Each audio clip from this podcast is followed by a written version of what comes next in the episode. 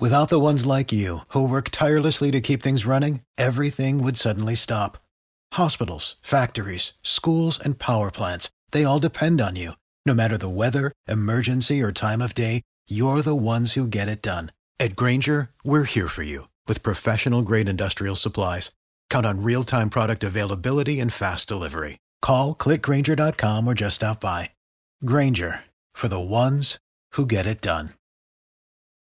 We do have Alexus Cleavenger with Action News Jax joining us this morning talking about a project that is aiming to help homeless folks in our community. And Alexus, they're basically out and about counting who is actually out there without housing in our area.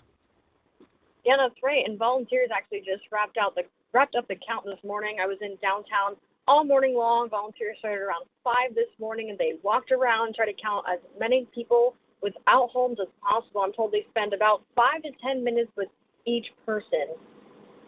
Yeah, and so they, I know that they uh, are there to offer resources and advice, and um, sometimes people just need a shoulder to lean on, don't we all? So, how do they actually go about this with the counting? What does that mean?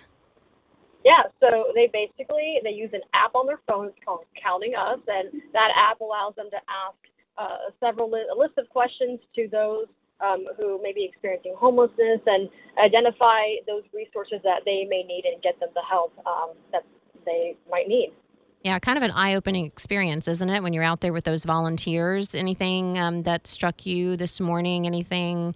Um, I'm sure there's a lot of compassion to go around. Yes, definitely for sure. A lot of people are just doing it out of the kindness of their heart. Um, we did have to stay a little bit uh, of a distance back just so they can get the most accurate count as possible this morning.